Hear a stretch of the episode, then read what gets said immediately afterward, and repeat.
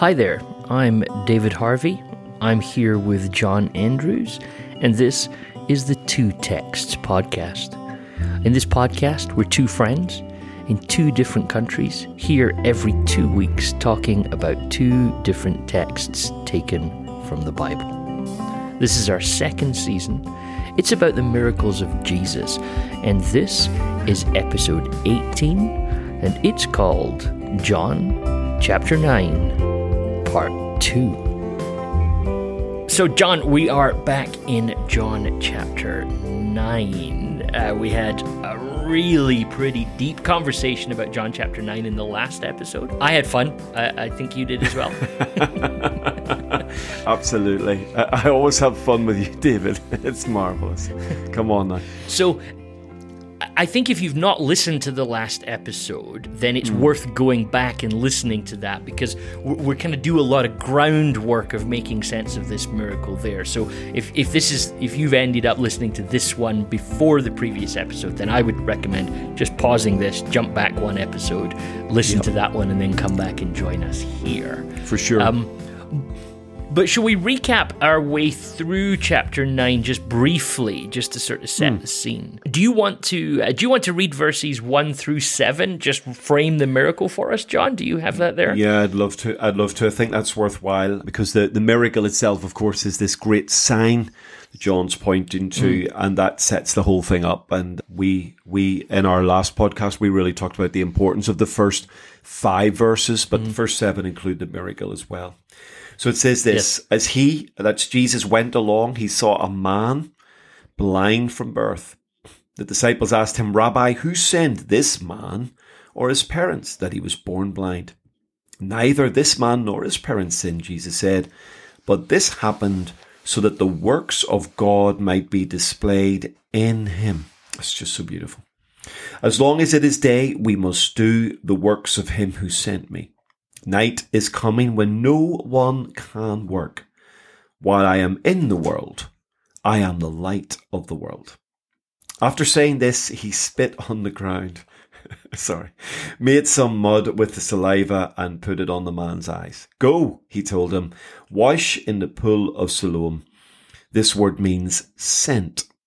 So the man went and washed and came home seeing.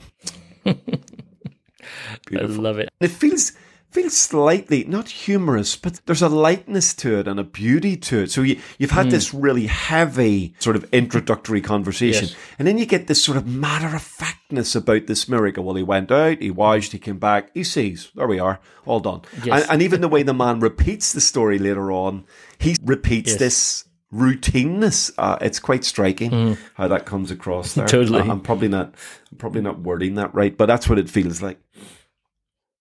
So then, then the sort of story jumps into this. There's this fascinating little theme works through the story because the neighbors and those who had formerly seen him begging ask, well, "Isn't this the same man who used to sit and beg?" And then you get this whole narrative then about who actually is this guy, and is he the guy? There, there's almost this question. Well, maybe it's not really the guy that used to be blind. Maybe it's somebody else. And and it always, it, I think it's really interesting that we never find out the man's name. He's he's variously referred to as the man who was blind, the man who previously was blind, the man who could now see. he gets this this sort of anonymity which adds to almost as if John hmm. never wants you to forget. This guy started this story unable to see. And it creates some some almost humorous moments. It does. And I think the anonymity of the man is almost something you don't notice till it's pointed out. And it, mm-hmm. it's one of those things, oh, yeah. What is his name? We didn't get his name. Who is he? And so you get Yes. this sort of, and for me, David, you know what it does? It feels like, it feels like you've got this almost mysteriousness around Jesus.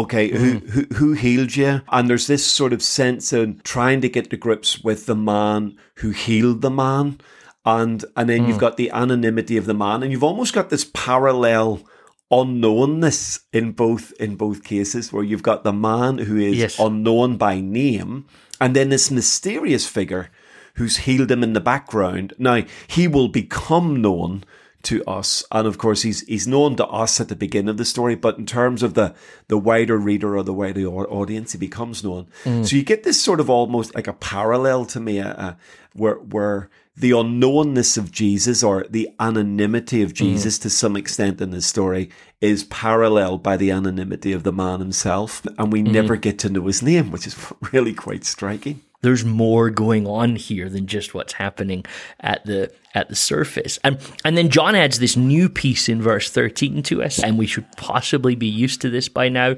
because John is definitely choosing the miracle stories mm. based on where they point us about Jesus. So in verse 13 he offers us well that this whole miracle happens on the Sabbath.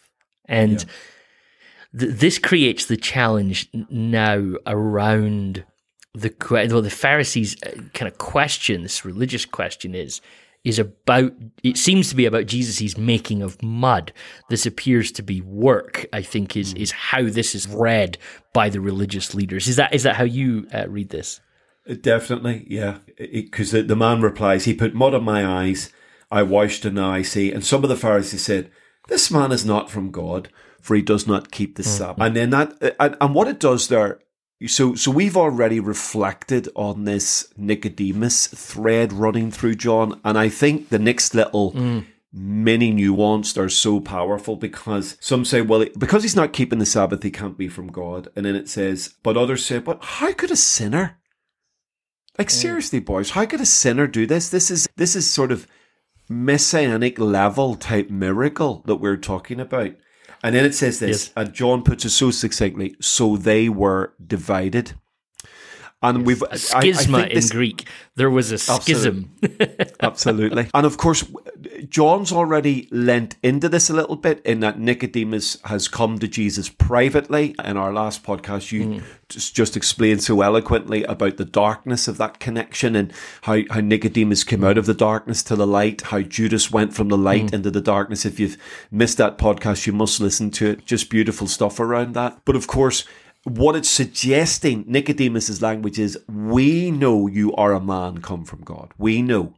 So mm. Nicodemus is suggesting to us that actually there's a bunch of us within the Sanhedrin, within the religious community, mm. who think you're pretty cool, but but you're just mm. freaking us out slightly. And so you, you get that it, introduction there. And then, of course, in John chapter 7, when hmm. there's controversy around Jesus and even those who are sent to report on Jesus come back and go, Hey, we have never heard anything like this. Mm. We have never heard a man yes. speak like this man.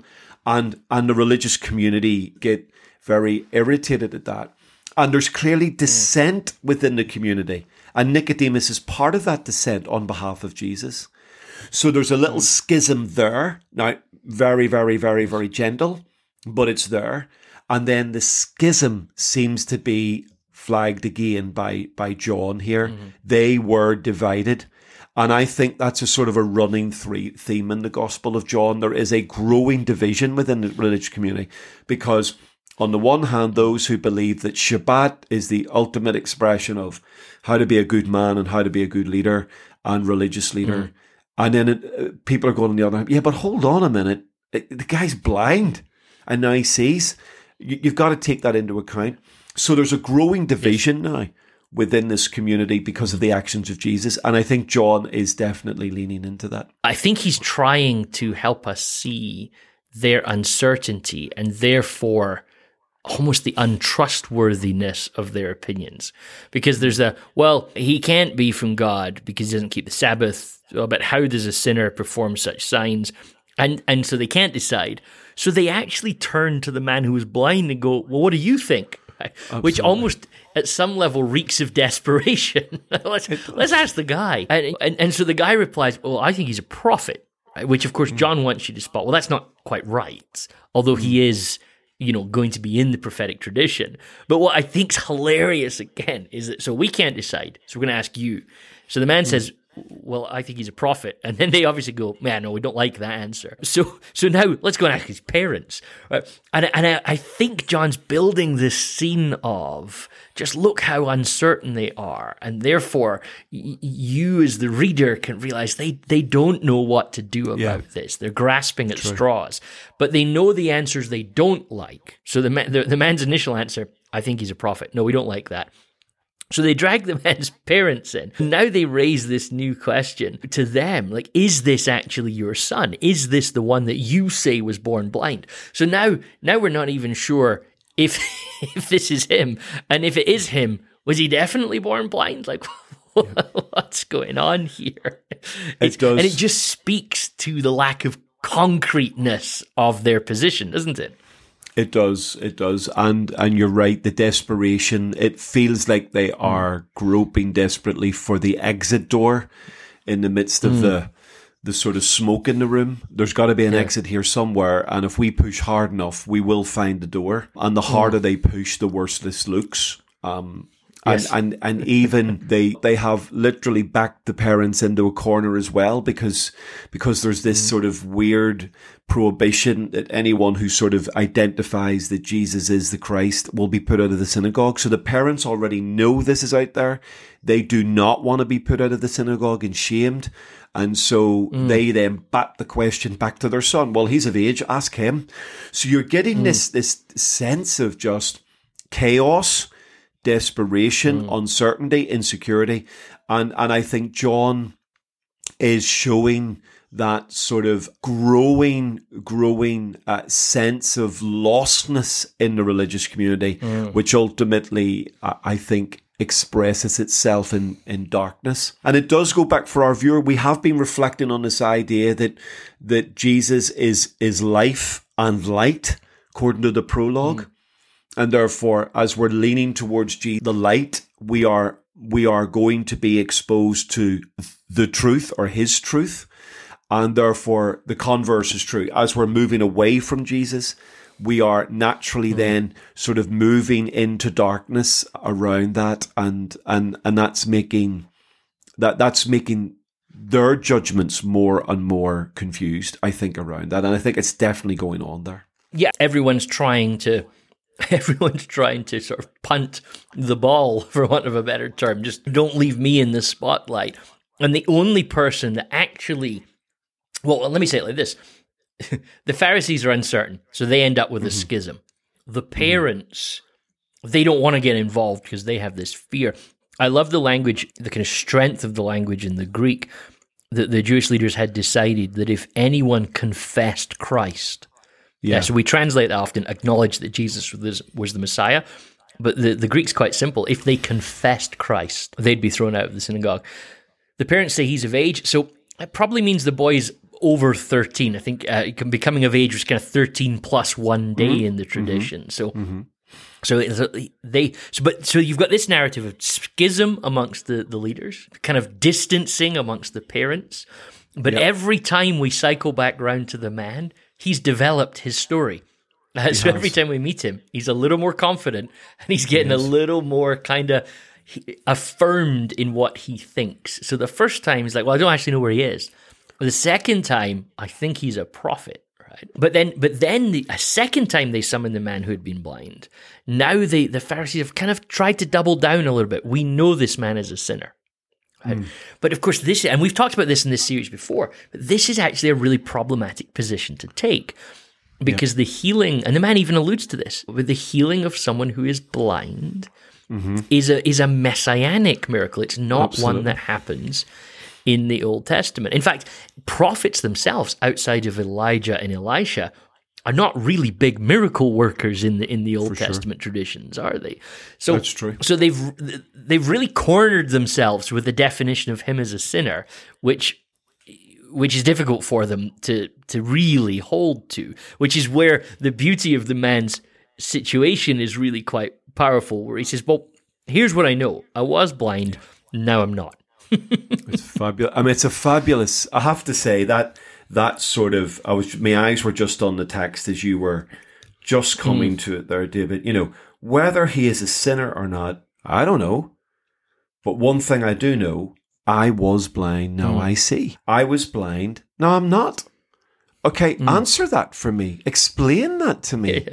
So, Yeah. so, and and ironically, by by almost trying to avoid the elephant in the room, the guy mm. was blind and now he sees. They literally highlight the elephant in the room, and he goes, "Yeah, I I am the elephant in the room. I I was blind, but now I actually can see." Can you explain that to me? And and put that in whatever theological box you want. But that stuff, this stuff, doesn't normally happen. And he actually says to them, Look, we know this doesn't. This there's nothing on the record, biblical record, of this even happening. So we are now into territory of of miracles that, forgive my language, are sort of like Premier League type miracles in terms of even the mm. biblical narrative, not a record of a mm. blind man, a, a person being born blind who who gets his mm. sight. So this is now off the scale, but but now it's it's sort of controversial. Well, is he a sinner or not? And the two things don't marry mm-hmm. together. And the man himself mm. now, with his simple, well, I was blind, now I see, is becoming the brand evangelist for Jesus without really knowing at this stage who Jesus is. He's still not quite sure. The one they call Jesus, he says. So, so that's all he knows at this stage. Jesus' name. He really doesn't know anything about him at this moment. Yes. But again, it it leans into this beautiful. Here's a man who's had his physical darkness changed. He's been literally mm. brought out of physical darkness to light. And as the story progresses, as the narrative progresses, it almost looks like he's moving from spiritual darkness towards the light. Because, mm-hmm. as you've mm-hmm. said, his story, every time we circle round to it, gets a little bit stronger, a little bit clearer, and it's nudging closer and closer to the hmm. light. So to go back to our conversation previously, David, where you talked about Nicodemus moving from the darkness into the light, it feels like this is mm-hmm. the trajectory of the man. He's moved literally from 100%. darkness, but he's also moving his his even his confession seems to be moving more and more and more towards the light mm. of who Jesus is. And of course, as he said, Jesus said himself at the beginning of this story, I am the light uh, of the world. So it's it's a powerful trajectory. And and so we're going to keep referring to that because it's going to get more and more important to hang on to that. But meanwhile, look at the Pharisees. Now they, they just say, okay, so we don't really like that. We don't want to answer that question. I was blind, but now I see. So then they start getting into the mechanics. Well, so what did he actually do? How did he open your eyes? As if that's somehow going to help them come to the conclusion that they want. To which point the men again look at this now he's beginning to recognize his role in this story that he is the evangelist because because he says well well i told you this already. And, and then he just puts this just brilliant line well do you want to become his disciples too? Like are you interested in this story because you want to follow him? It's it's it's it's beautifully cheeky and quite wonderful It, it feels to me, so this is me, I have to be careful, I'm not now eisegesis here, uh, David, but, mm-hmm. you know, being, being of Celtic origin, there's a little sense, you know, is, it, does this feel like he's, he's getting his own back on the religious community who've probably walked past him, looked down their noses at him, believing he was steeped in sin from his mother's womb, that i- mm-hmm. his blindness was a product of some evil in his family, his parents or in himself. Mm-hmm. And here he is now, and he's the center of attention. And he seems to be quite enjoying being the center of attention and making them feel as uncomfortable. Now, this is quite remarkable because his parents are deeply intimidated by the by the investigation. They're almost afraid to speak too much. He's he's absolutely sucking the oxygen out of this room now. He's going for it. Yes. Well, come on. Uh, you want a bit more? Let's do this. And clearly, and and it's hard to know from the tonation. It feels like he senses the insecurity in the room. He senses the fear in the room, mm. and he senses the fact. Hold on, these experts, they really don't know what's going on here, and and it's like he's enjoying this moment where, well, I do know what's going on. I was blind, but now I see. Mm. And it feels like he's got the upper hand, which is really strange, really weird. And he seems to be enjoying it. Yeah, he he definitely does, doesn't he? And so then you get then you get a couple of points which I think make a lot more depth and sense to you if you've been tracking with John's Gospels. The first one hmm. then is so they hurl insults at him, literally revile and abuse him is the sort of language used here. You are this fellow's disciple. We are disciples of Moses. Unusual little hmm. phrase, but hmm. but a phrase that you don't see used in kind of comparative Jewish documents uh, very often. But then they, they double down on this. We know that God spoke to Moses, but as for this fellow, we don't even know where he comes from. and so the first part of this is the question of, of the discipleship of Moses, which cannot help but draw you back to the comments in chapter one. Yeah, the the the connection back to the prologue is really unmissable. It's an unmissable connection. Mm-hmm. The law came through Moses. Grace and truth came through Jesus Christ. I mean, that is a big mm. landing moment in that prologue. And clearly, Jesus is not just like following Moses, he is the fulfillment of Moses. He supersedes Moses. And actually, everything he's about to bring, Moses only dreamed of seeing in his fulfillment. So, so, you- so you get that, mm. that beautiful sense of that. And of course, added to that, we don't know where he's come from. And of course, mm. John in the prologue has told us, oh no, I, I know exactly where he's come from. And in fact, before Moses was, the one before he existed. So you, you mm. just get this magnificent reconnection to that. And that's an, un- I think that is an unmissable link back to the prologue where it talks about light and life that's coming into the world. He mm. came to his own and they didn't recognize him. They didn't receive him. But to those who did receive him, he gave the right to become children of God. And here we have mm. the religious community struggling to receive Jesus, whatever mm-hmm. way we understand receive, certainly struggling to recognize. Now the blind man or the man born blind is starting to recognize Jesus, starting to see mm-hmm. Jesus, and he's moving to this sonship towards the sonship and these these incredible scholars who should who should be the first to embrace this Jesus mm. as disciples of Moses are actually in danger of not only not recognizing him but being can I say this carefully rejected as sons of God. Mm-hmm. So it's so if you mm-hmm. if you tie the prologue together with Moses, the recognition, the acceptance, and becoming children of God. I mean, this is all. Mm-hmm. This is now explosive in chapter nine, and it reaches a even a, a climax. I think as we approach the the climax we're about to touch on in chapter nine, and even into chapter ten, I think then all that language of not recognizing um, the Son of God. Um, giving right to believe as children of God, I think it becomes even more powerful in the light of that. A, a passage that somebody might want to look at would be John chapter 7, verse 40 through to hmm. verse 43, 44, because this question is, is out there. Well, let me read it to you. It says, Jesus, Jesus is speaking, and some in the crowd then say, This is really the prophet. And others hmm. said, Well, this is the Messiah. But some asked, Surely the Messiah does not come from Galilee, does he? Has not the scripture said that the Messiah is descended from David and comes from Bethlehem, the village where David lives? So there was a schism in the crowd because of him. So here you have this same sort of uh, question that's out there in John's gospel, but it's full of deep irony, right? Surely the Messiah does not come from Galilee, does he? So there's that question's out there, right? Well, mm-hmm. well, that that needs a little bit of working through. But even and John's never spoke to this, so I think he just knows you as a as a reader know this. There's even, they even then raised the question, well, he can't be the Messiah because he's not from Bethlehem. And I think the person that knows the story of Jesus, maybe you've read Matthew and Luke, you realize, oh, wait a minute, that's deeply ironic. Because when you do get to the point of talking about where, where he's from, you get it completely wrong.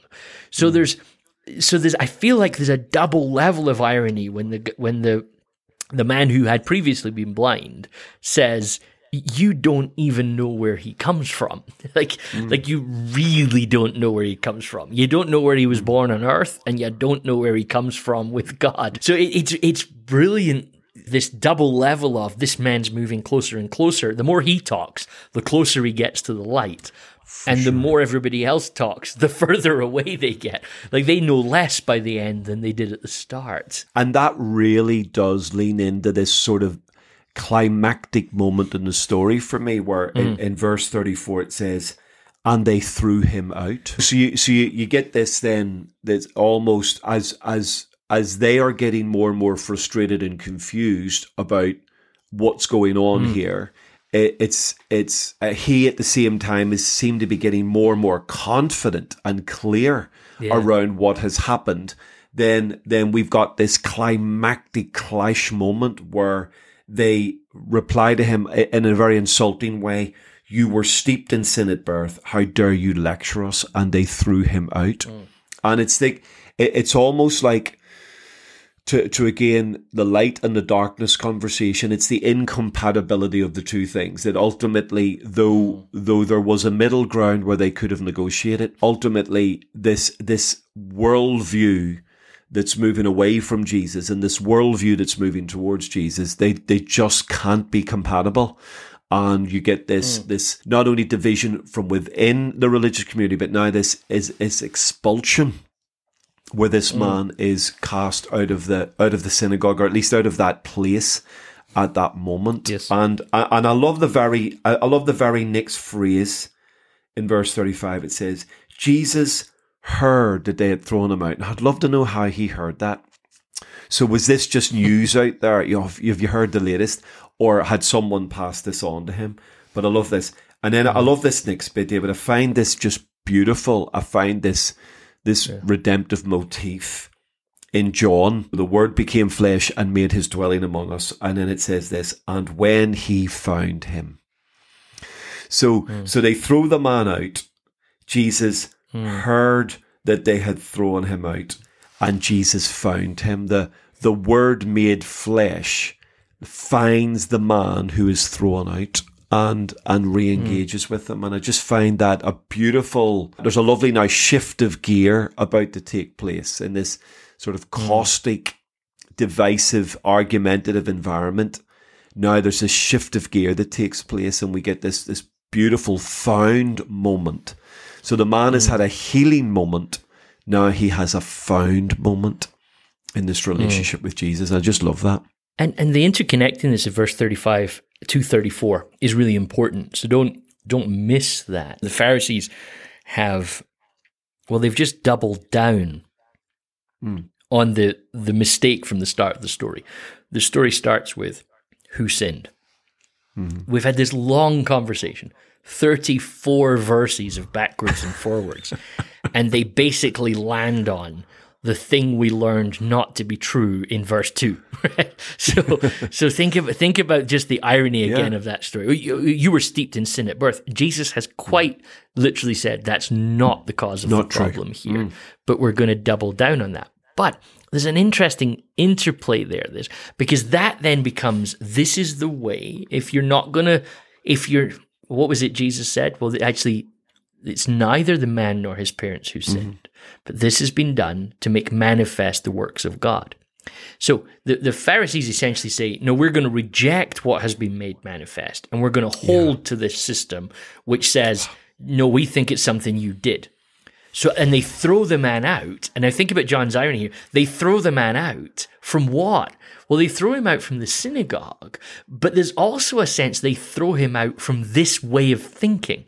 So the True. man is now citizenshipless, right? He's yeah. lost his abode, he's lost his place. So what's beautiful is he then meets Jesus, or Jesus finds him and invites him into a different way of being right? Well, do you Come believe on. in the Son of Man, right? So because and at some level the man has to because he's nowhere else to go. His his old way of thinking, as much as his old way place of being, both have been rejected by him. Right. And and then you get this and I do think it's important to note Galatians 4 verse 8. There's this beautiful line where Paul says, Now that God and then he corrects mm. himself. And I love the fact that he leaves the correction in the text. He says, Now that or rather are known by God. Beautiful. and Beautiful. we do this thing. We do this thing about, oh, this is when I found Jesus. And I think John 9:35 reminds us that he found you. he yeah. was he was looking for you and, and and he found you. So so like a lot of a lot of heavy lifting going on in two in two little verses uh, right there that I think give us you know a, a real sense of what John's trying to help us with in this chapter. Gorgeous, gorgeous. So, John, I'm going to read verse 35 through to the end of the chapter because we didn't read these in the last episode, and I think there's some stuff we don't want to miss here.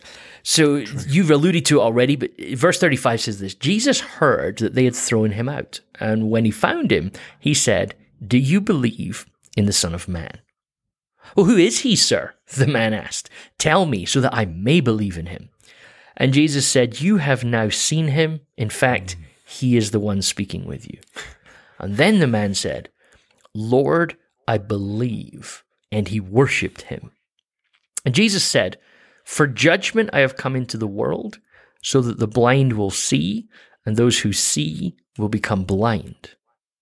Some Pharisees who were with him heard him say this and asked, What? Are, are we blind too? And Jesus said, If you were blind, you would not be guilty of sin. But now that you claim you can see, your guilt remains. Wow. They're like, oof, there's a punch to the end of the passage.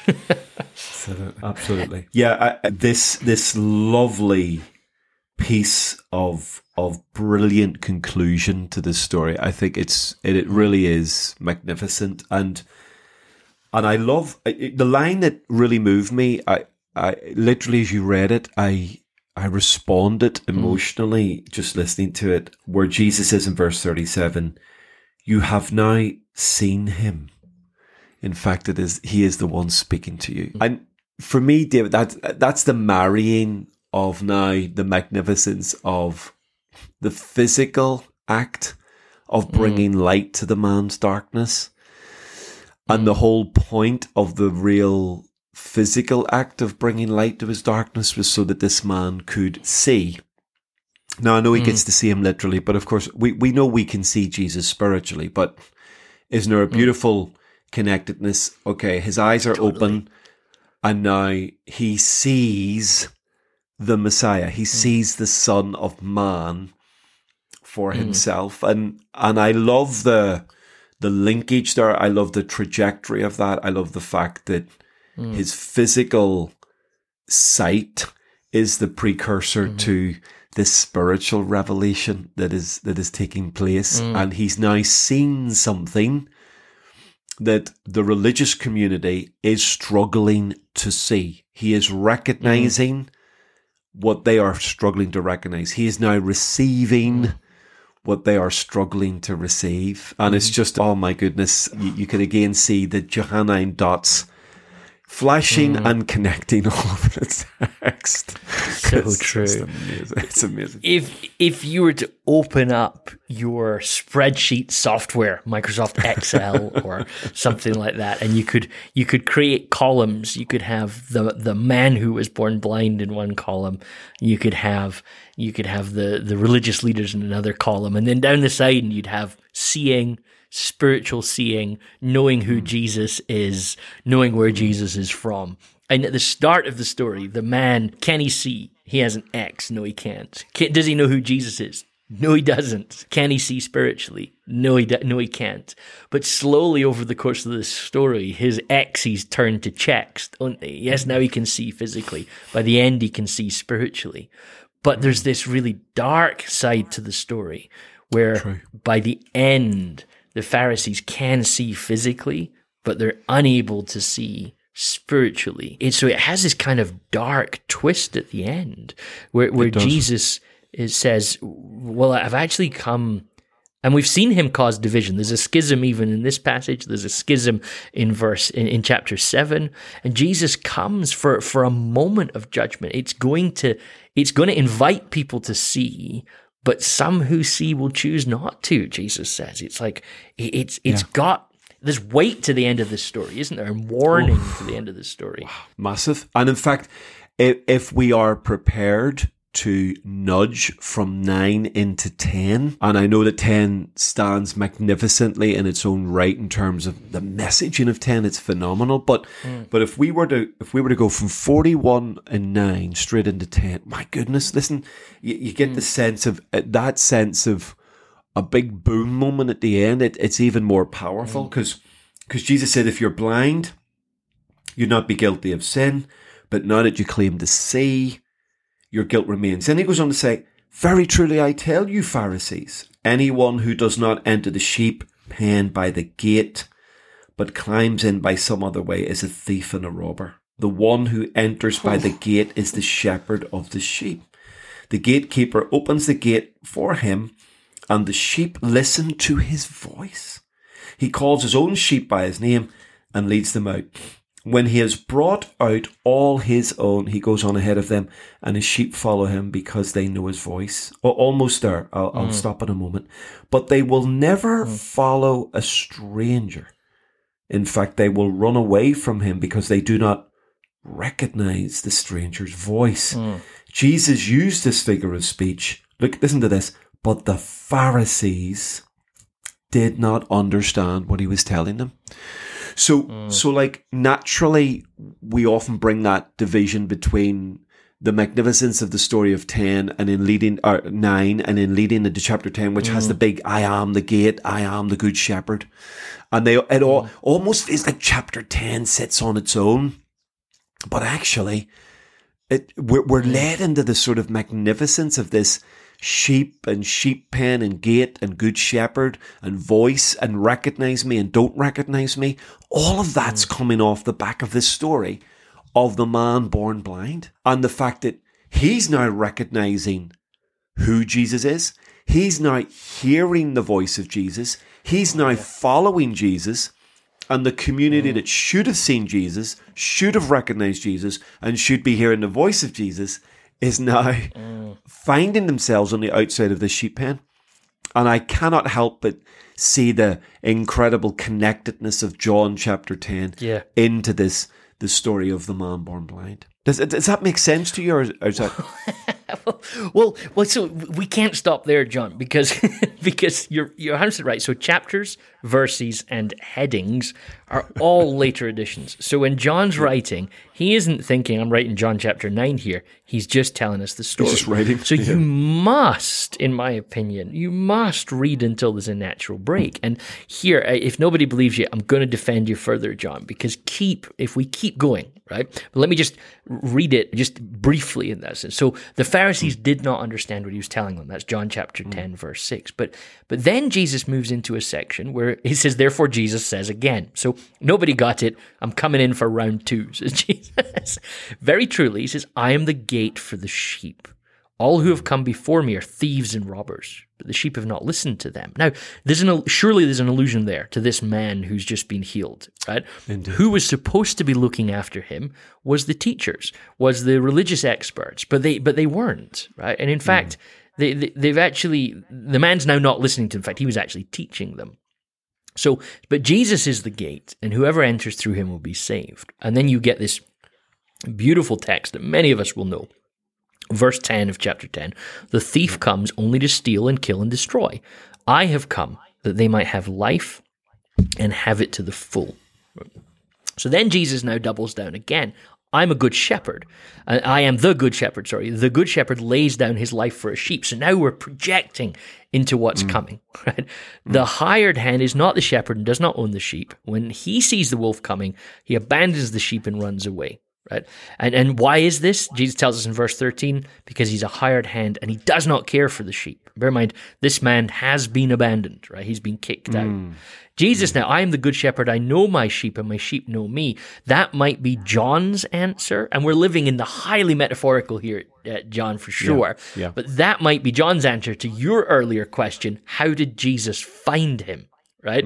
How you know when you said, How did Jesus hear that um that he'd been kicked, been out? kicked out. Well, the good shepherd knows where his sheep are, right? It's uh, John's he's tying it all beautifully together, and he and he lays his life down, and then he says, "I have other sheep that are not of this sheep pen." Huge theological conversation there, but let's just quickly jump over that. But I'm bringing them also; they'll also listen to my voice, and there will be one flock and one shepherd. And the reason my Father loves me is because I lay down my life. No one takes it on me. So we're now really pushing forward.